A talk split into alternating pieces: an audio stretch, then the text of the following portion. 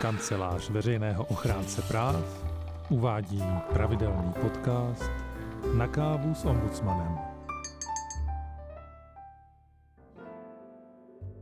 COVID-19 zásadním způsobem ovlivnil téměř po celý rok 2020 i život za mřížemi. Jaký vliv měla opatření proti šíření onemocnění COVID-19 na vězně a zaměstnance? A proč jsou rizika spojená s covidem ve vězení vyšší než v běžné populaci? Jiří Matuška vás vítá u dalšího dílu podcastu na kávu s ombudsmanem. Ten dnešní díl může mít podtitul Život s covidem za mřížemi. U mikrofonu se mnou je právník kanceláře veřejné ochránce práv dr. Milan Svoboda. Krásný dobrý den. Dobrý den. COVID-19 zamotal hlavu všem po celém světě. Jak tomu bylo v českých a moravských věznicích? V Česku byly první případy onemocnění covidu potvrzeny v březnu a jak se postupně přijímala opatření napříč republikou, dotkla se pochopitelně i vězeňských zařízení. Dva týdny po potvrzení prvního případu v, republice byly zakázány e, návštěvy ve věznicích a to bylo jedno z nejrazantnějších opatření. A jak se toto opatření projevilo? Tak zákaz postihl všechny vězně, obviněné a odsouzené. V důsledku nemohli na návštěvy žádní rodinní příslušníci ani pracovníci neziskových organizací. Zákaz se naopak nevztahoval na obhájce, ale eh, byl to prostě eh, velký dopad mezi vězni a jejich blízkými, to samozřejmě způsobilo napětí. Bylo proto zapotřebí ve věznicích rozšířit informace o tom, co se děje a proč a současně hledat způsoby, jak tato omezení kompenzovat. Teď jednoduchá otázka. Povedlo se to? Smyslem zákazu bylo eliminovat šíření nákazy a ochránit tak vězně a samozřejmě i personál věznic. A to se do jisté míry povedlo. Věznice v době prvního nouzového stavu na jaře evidovaly pouze podezření na nákazu mezi vězni. Žádná se však nepotvrdila. Naopak bylo pozitivně testovaných několik příslušníků a zaměstnanců. Co se ale týká těch kompenzací za zakázané návštěvy, vězeňská služba umožnila například vyšší eh, počet balíků, to znamená, mohli jste od rodiny dostat víc věcí, mohli jste častěji telefonovat a, a tak podobně. Na COVID věznice reagovaly také řadou dalších preventivních opatření, jako například měřením teploty u osob, které vstupují do areálu věznic, zvýšeně se používala dezinfekce a, a tak podobně. A rád bych také zmínil, že vězni se nemalou měrou zapojili do eh, výroby samotných ochranných pomůcek. Mám na mysli roušky, a to jak pro potřeby vězeňské služby, tak pro jiné instituce. Příkladmo měsíční produkce bylo několik desítek tisíc roušek, takže skutečně se zapojili. Dokážu si představit, že pokud jsem omezený na svobodě, tak mám i omezené možnosti získávat informace o tom, co se děje venku, co se děje za mřížemi. Je to správný předpoklad? V zásadě ano. Jako vězeň máte právo na návštěvy, ty byly zakázané. Máte dále možnost telefonovat, psát dopisy, případně sledovat televizi. Čili nějaké základní povědomí máte, získáte ho. Věznice se také snažil šířit mezi vězni relevantní informace prostřednictvím personálu.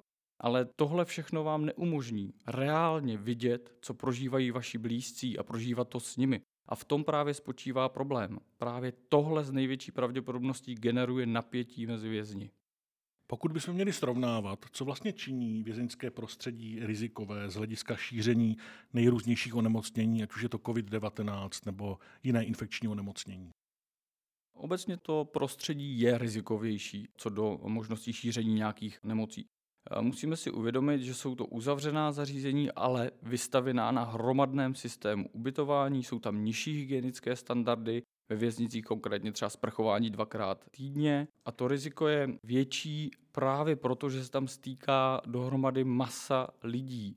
Ti lidé jsou tam dohromady, málo kdy se mohou oddělit, společně jí, společně chodí na hygienu, na vycházky a tak podobně. Sama vězeňská služba hovoří o tom, že tolik zmiňované reprodukční číslo je v těch vězeňských podmínkách násobně vyšší oproti běžné populaci.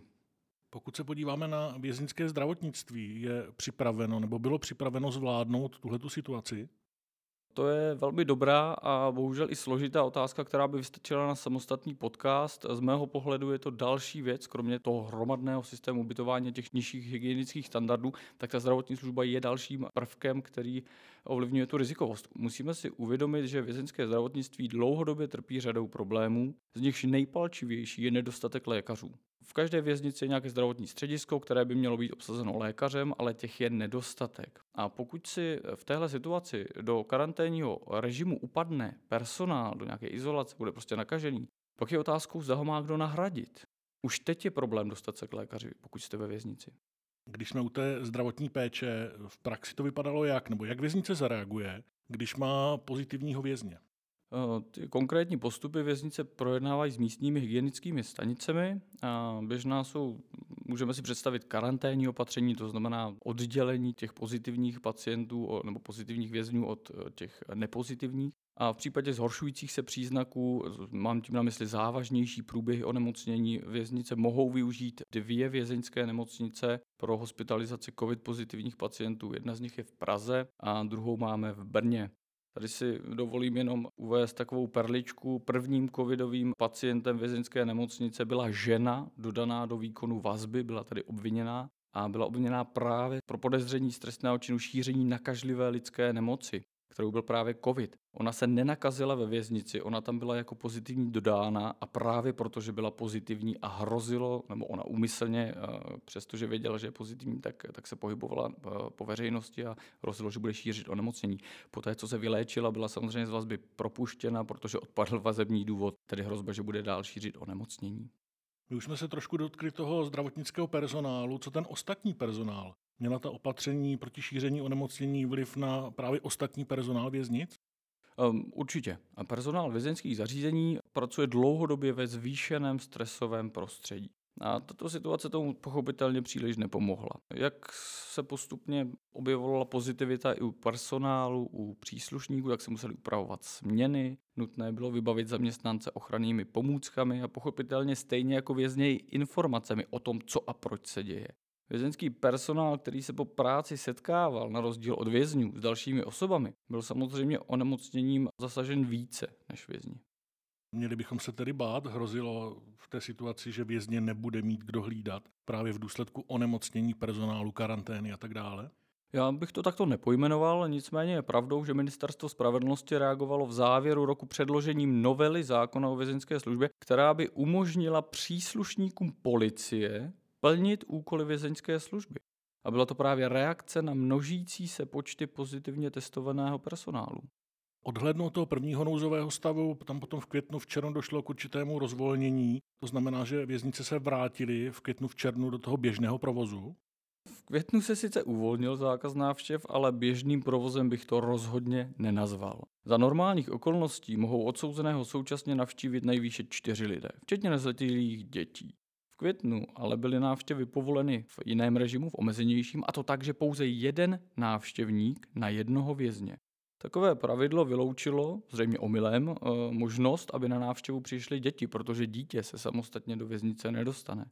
Takže odsouzení, obvinění se s dětmi nemohli po celou tu dobu výdat vůbec?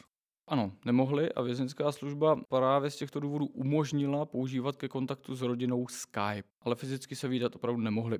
Šlo o poměrně výrazný zásah do práva na rodinný život, byť k němu vedly objektivně dané důvody. Rád bych dodal, že dětští psychologové někteří zastávají názor, že Skype eh, jednoduše kontakt s rodiči tomu dítěti nenahradí, rozhodně ne plnohodnotně. Jakým způsobem na tuhle situaci reagovaly rodiny vězňů? My jsme v této souvislosti zaznamenali řadu individuálních podnětů, stížností právě od rodinných příslušníků. No na to, že se nemohou stýkat, že nemohou řešit souběžnou, nechci říct agendu, ale záležitosti rodinné, že mm, ta, ta přepážka je natolik bytostná, že se rozpadají rodiny a tak dále. A proto jsme se obrátili na tehdejšího ministra zdravotnictví, aby pravidla pro návštěvy upravil tak, aby tam alespoň mohly přijít i děti. Jakým způsobem tohle dopadlo? Byli jste úspěšní? No, z části. Minister zdravotnictví nám vyhověl, vyhověl nám v tom, že pravidla upravil do režimu 1 plus 2, tedy na jednoho vězně dva návštěvníci. To umožnilo dětem vidět svého vězněného rodiče. Ale pokud šlo o vícečetné rodiny, tam, kde je víc dětí, tam byla situace o dost složitější. Představme si manželku, která jde za svým odsouzeným mužem na návštěvu. Standardně by vzala s sebou obě děti. Nyní musela vybírat, které z jejich dětí bude mít možnost fyzicky vidět svého otce. A to je, já bych tuhle situaci nechtěl řešit, jsou to vel, velmi naléhavé, velmi těžké eh, situace. Navíc omezení počtu návštěvníků bylo výrazným zásahem do, do života těch celých rodin. A komunikaci mezi tou vězněnou osobou a návštěvníkem navíc stěžovalo fyzické oddělení přepážkou. V těch návštěvních místnostech byla prostě fyzická bariéra, aby se nemohli dotýkat, aby se nemohli nakazit od sebe. Teď měli ještě roušky, takže skutečně ta slyšitelnost byla úplně šílená. A tento stav trval prakticky až do podzimu, kdy byl v říjnu obnoven nouzový stav a znovu se zakázaly návštěvy. Vidět své blízké bylo možné opět pouze prostřednictvím Skypeu. A tady bych rád dodal, že Skype může být pro věznici v čem jednodušší než klasické návštěvy. Věznici totiž odpadne povinnost kontrolovat vstupující osoby. Pojďme si teď pustit záznam z České televize, kde hovoří vedoucí oddělení výkonu trestu major Urbančík z věznice Hermanice o výhodách Skypeu ve věznici. Pro nás to má výhodu v tom, že v podstatě čím méně naštěv, tím je menší počet civilních osob, které nám vstupují do objektu věznice a potažmo se dá hovořit, že je nižší riziko průniku nepovolených věcí do věznice. Pokud se týká vaší práce v kanceláři veřejné ochránce práv, měl COVID vliv na tuto vaši práci, na vaši činnost? Jednoznačně ano. V době prvního nouzového stavu jsme dočasně přestali provádět kontroly, abychom minimalizovali riziko zavlečení nákazy. A ty informace jsme alternativně získávali vlastně zprostředkovaně od neziskových organizací, které jsou v kontaktu s rodinami vězňů, od vězeňské služby i z individuálních stížností. Možná pro zajímavost pro posluchače těch podnětů a stížností, které se týkají vězeňství, přijmeme ročně více než 400. No a v průběhu léta jsme pak v mimořádném režimu obnovili kontroly věznic, proběhly konkrétně dvě zaměřené přímo na covidovou situaci. Samozřejmě nás zajímá, jaké byly výsledky těchto kontrol. Naše zjištění a doporučení se vztahovala zejména k možnosti kontaktu s vnějším světem a k zajištění dezinfekce, dezinfekčních prostředků. Problémy působily zejména úpravy návštěvních místností, já už jsem o tom trošku mluvil, ale díky tomu, že, že tam do těch prostor, kde se běžně setkávají návštěvy, tak se instalovaly fyzické bariéry, aby se skutečně nemohli dotýkat a tak podobně. Tak to mělo vliv na, na vzájemné porozumění. Špatně se slyšeli návštěvníci a, a odsouzení obvinění. A teď si vemte, že se začali překřikovat, což samozřejmě působilo napětí mezi návštěvami, ale samozřejmě i mezi personálem, který je kontroloval a byla to taková neúplně dobrá situace. Představte si, že, že do toho přivedete svoje svoje eh, děti, eh, není to prostě dobré. A nesmíte si to představovat jako ve filmech, kde jsou návštěvy odděleny plexisklem a mají tam telefony nebo mikrofony. Tady bylo jen to plexisklo, navíc roušky eh, na ústech, takže dorozumívací schopnost byla výrazně omezena.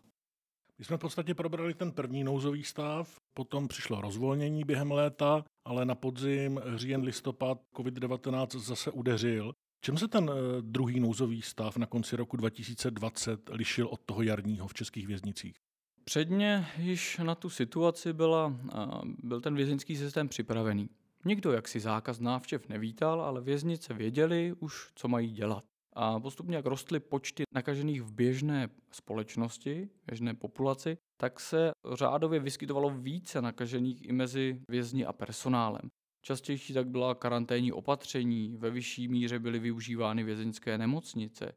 Ale pokud mám správné informace, tak většina pozitivně testovaných vězňů měla mírný průběh onemocnění a nevím o žádném případě úmrtí vězně s koronavirem. Vy to popisujete příliš bezproblémově, ale pokud si vzpomínám, tak v médiích jsem zaznamenal, tuším, že v říjnu minulého roku zprávu, že v jedné z českých věznic došlo ke vzpouře. Souviselo to nějak s covidem, s napětím ve věznici? Bezproblémové to určitě nebylo a ta bezproblémovost nebo problémovost nespočívala jenom v té jedné izolované vzpouře. V případě, o kterém mluvíte, šlo o to, že mezi vězni se rozšířila fáma o tom, že v moravských věznicích se z důvodu pozitivity vězňů na COVID propouští. No, začali se dožadovat toho samého, pochopitelně. Naštěstí se zdá, že vězeňská služba tuto situaci zvládla, nedošlo při uklidňování té vzpoury k žádným zraněním ani na straně příslušníků, ani vězňů. Byla zaznamenána pouze dílčí škoda na majetku věznice, ale tady se sluší připomenout, že v době jarní vlny koronaviru se vězeňské nepokoje šířily Evropou i světem. Připomínám, že v 27 italských věznicích nedlouho po vyhlášení jarního zákazu návštěv propukly vzpoury při nichž došlo k úděkům vězňů i úmrtím. Ta situace nebyla vůbec jednoduchá. Tento scénář se eh, naštěstí u nás neopakoval. Neopakoval se, ale hrozilo v České republice něco takového, takový kritický scénář? My jsme po té události v Bělušicích, to byla ta věznice, kde došlo k té jedné spouře u nás, znovu systematicky zjišťovali, jak eh, věznice situaci zvládají. A ukázalo se, že tato situace, tato událost byla naštěstí ojedinělá. Z našich zjištění vystupovala dvě jiná témata. Předně je to možnost neziskových organizací zapojit se do práce s vězni. Neziskovky mají v tomto ohledu nezastupitelný charakter. Umožňují udržovat rodinné vztahy, řešit dluhovou situaci, závislosti vězňů. Skutečně jsou klíčovým hráčem na poli nápravy, pracují s vězni. Vstup pracovníků těchto neziskovek byl do věznic zakázán, stejně jako rodinných příslušníků. Takže kontaktovat klienta jste mohli jen cestou Skype, což ale záleželo na věznici, jestli vám tenhle kontakt umožní. A s tím se pojí druhé téma, který je malý počet zařízení počítačů pro používání Skype ve věznicích. Na každou několika set hlavou věznici pro představu připadá počet počítačů v jednotkách kusů.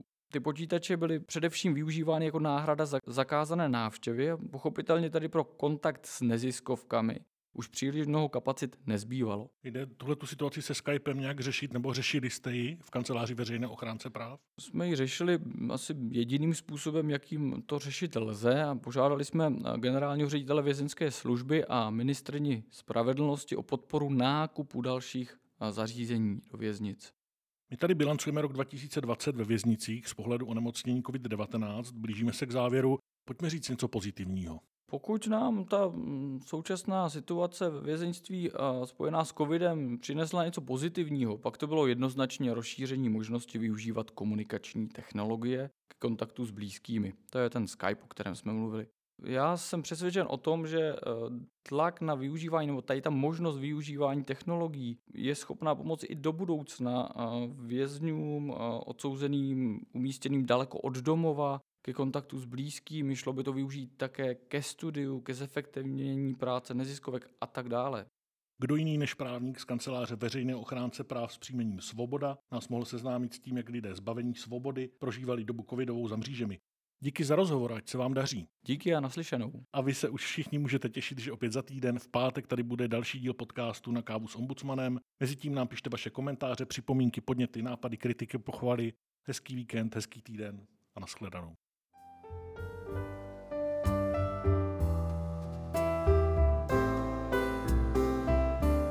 Máte-li návrh na témata, kterým bychom se mohli v našich podcastech věnovat, napište nám ho na e-mail podcasty zavináč ochránce.cz. Děkujeme.